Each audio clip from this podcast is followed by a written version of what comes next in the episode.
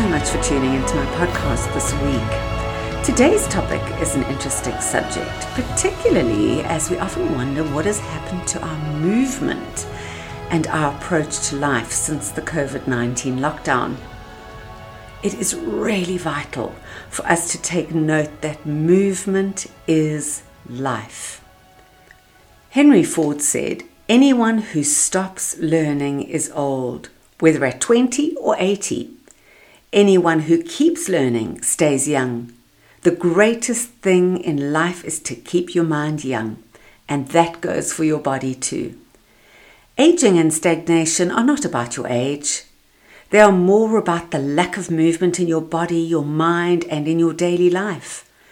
Stiff and unused muscles can become arthritic when you limit your movement, and when there is no movement, there is no fluidity. Everything feels like it's drying up. Of course, the ultimate lack of movement is death. I'm always interested in a person who's in their 70s or 80s and who has extraordinary amounts of energy and life in them. Examine them closely enough and the reason becomes very clear. They have not resorted to inactivity either mentally or physically. When you stop moving, you start dying. It is startling to hear how many people have lost their focus, direction, and momentum during this lockdown phase.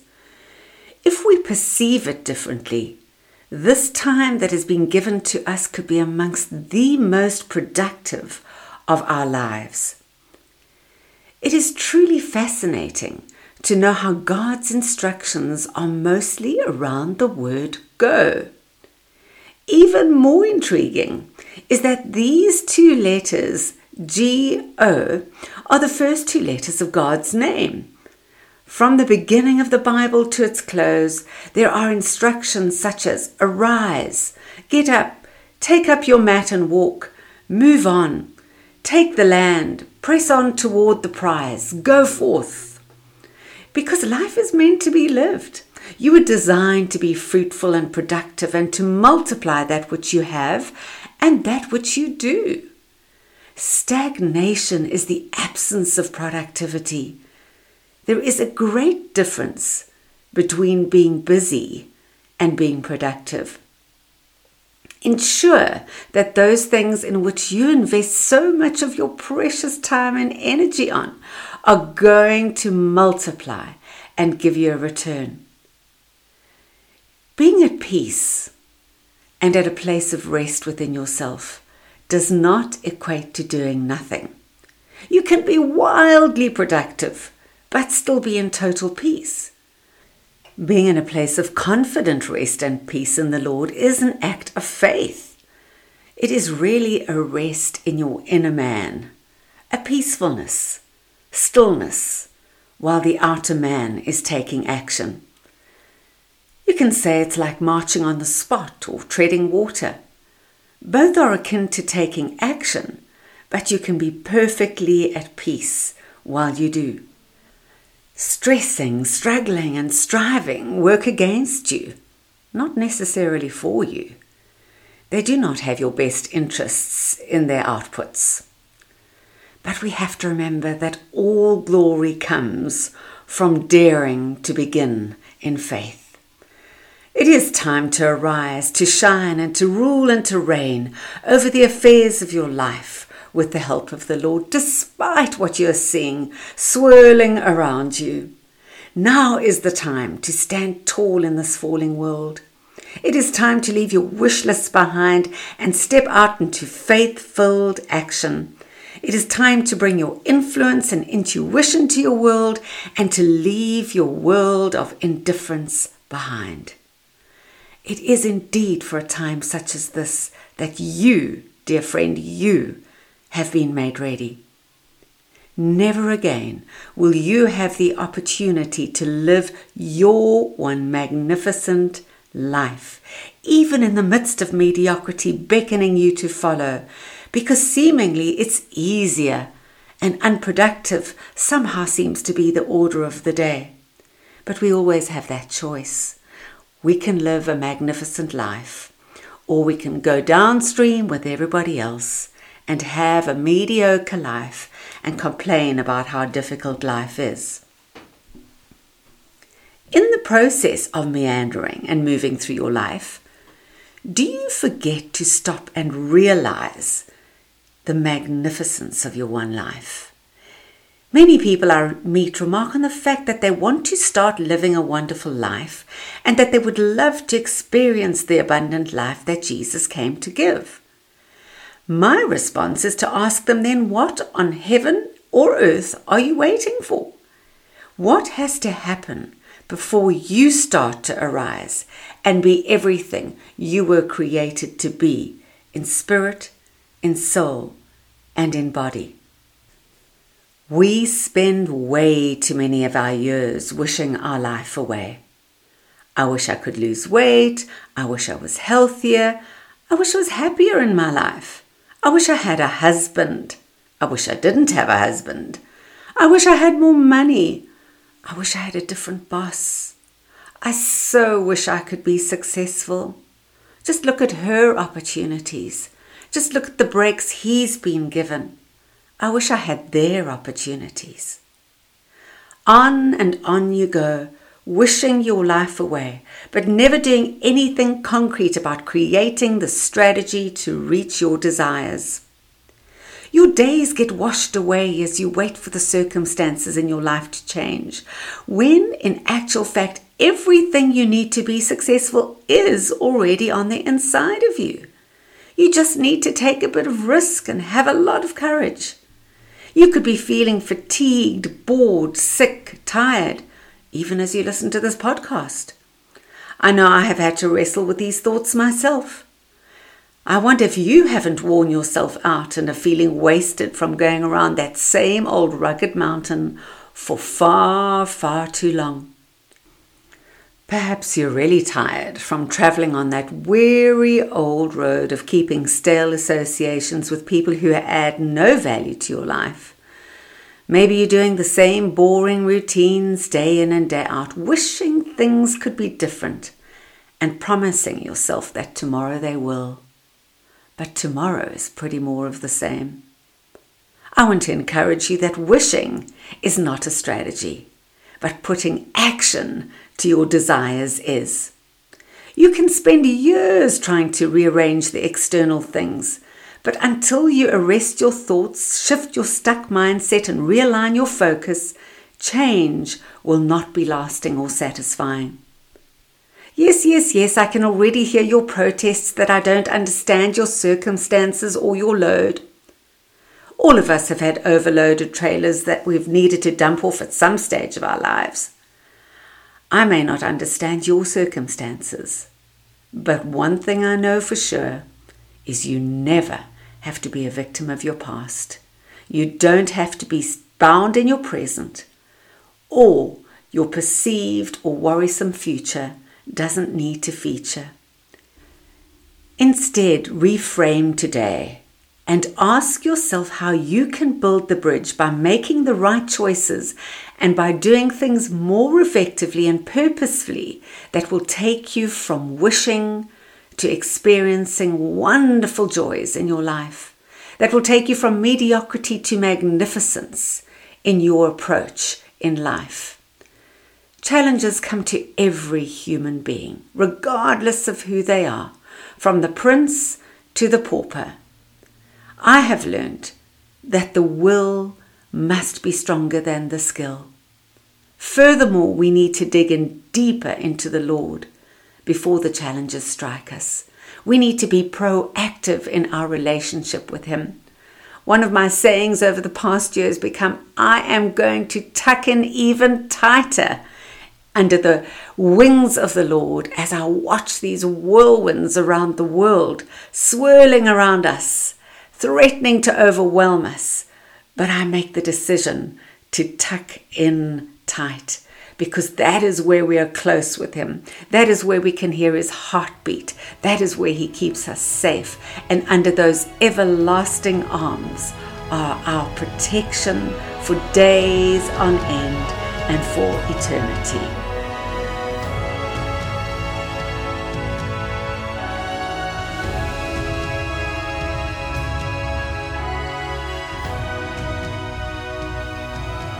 Daily living with God inspires you to know and acknowledge His thoughts towards you.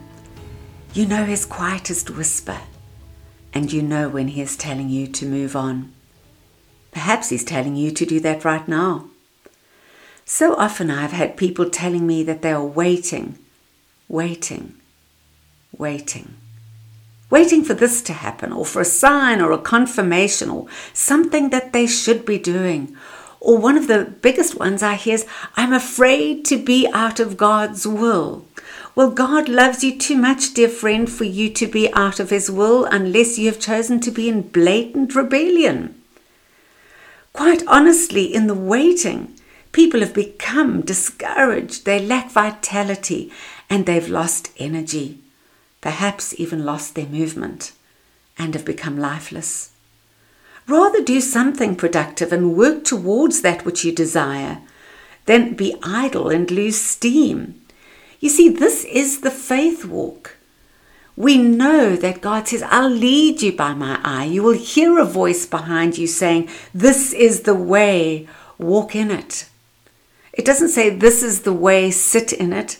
This is the way, lie in it. Don't confuse waiting with idleness. Waiting should not be wasting. So it's time to make the shift, to move forward, to move on from your past, from your place of wishing and from your seat of inactivity. Movement is doing the right things daily that will give you the results even if you don't see them immediately. How I choose to live my life is to keep the bigger picture in mind, not that I have all the detail, but a general idea of that bigger picture of what God has prophesied over me, what I have written in my journals, what I've felt that He's spoken to me over the years. But every day I live my life frame by frame. That's why Hebrews 11:11 is so important because faith is being sure of what we hope for and certain of what we do not yet see. I think one of my all time favorite Psalms is Psalm 139, and I'm reading from verses 13 to 18. This is such a comfort in knowing how God has created us. With such assurance, David wrote, For you have formed my inward parts, you covered me in my mother's womb. I will praise you, for I am fearfully and wonderfully made. Marvelous are your works, and that my soul knows very well. My frame was not hidden from you when I was made in secret and skilfully wrought in the lowest parts of the earth. Your eyes saw my substance being yet unformed, and in your book they were all written, the days fashioned for me, when as yet there were none of them. That, dear friends, is vision. How precious also are your thoughts to me, O God. How great is the sum of them. If I should count them, they would be more than all the numbers of the sand. When I wake, I am still with you. This is our encouragement to see the bigger picture, but to live life frame by frame, confidently, in hope for such a time as this.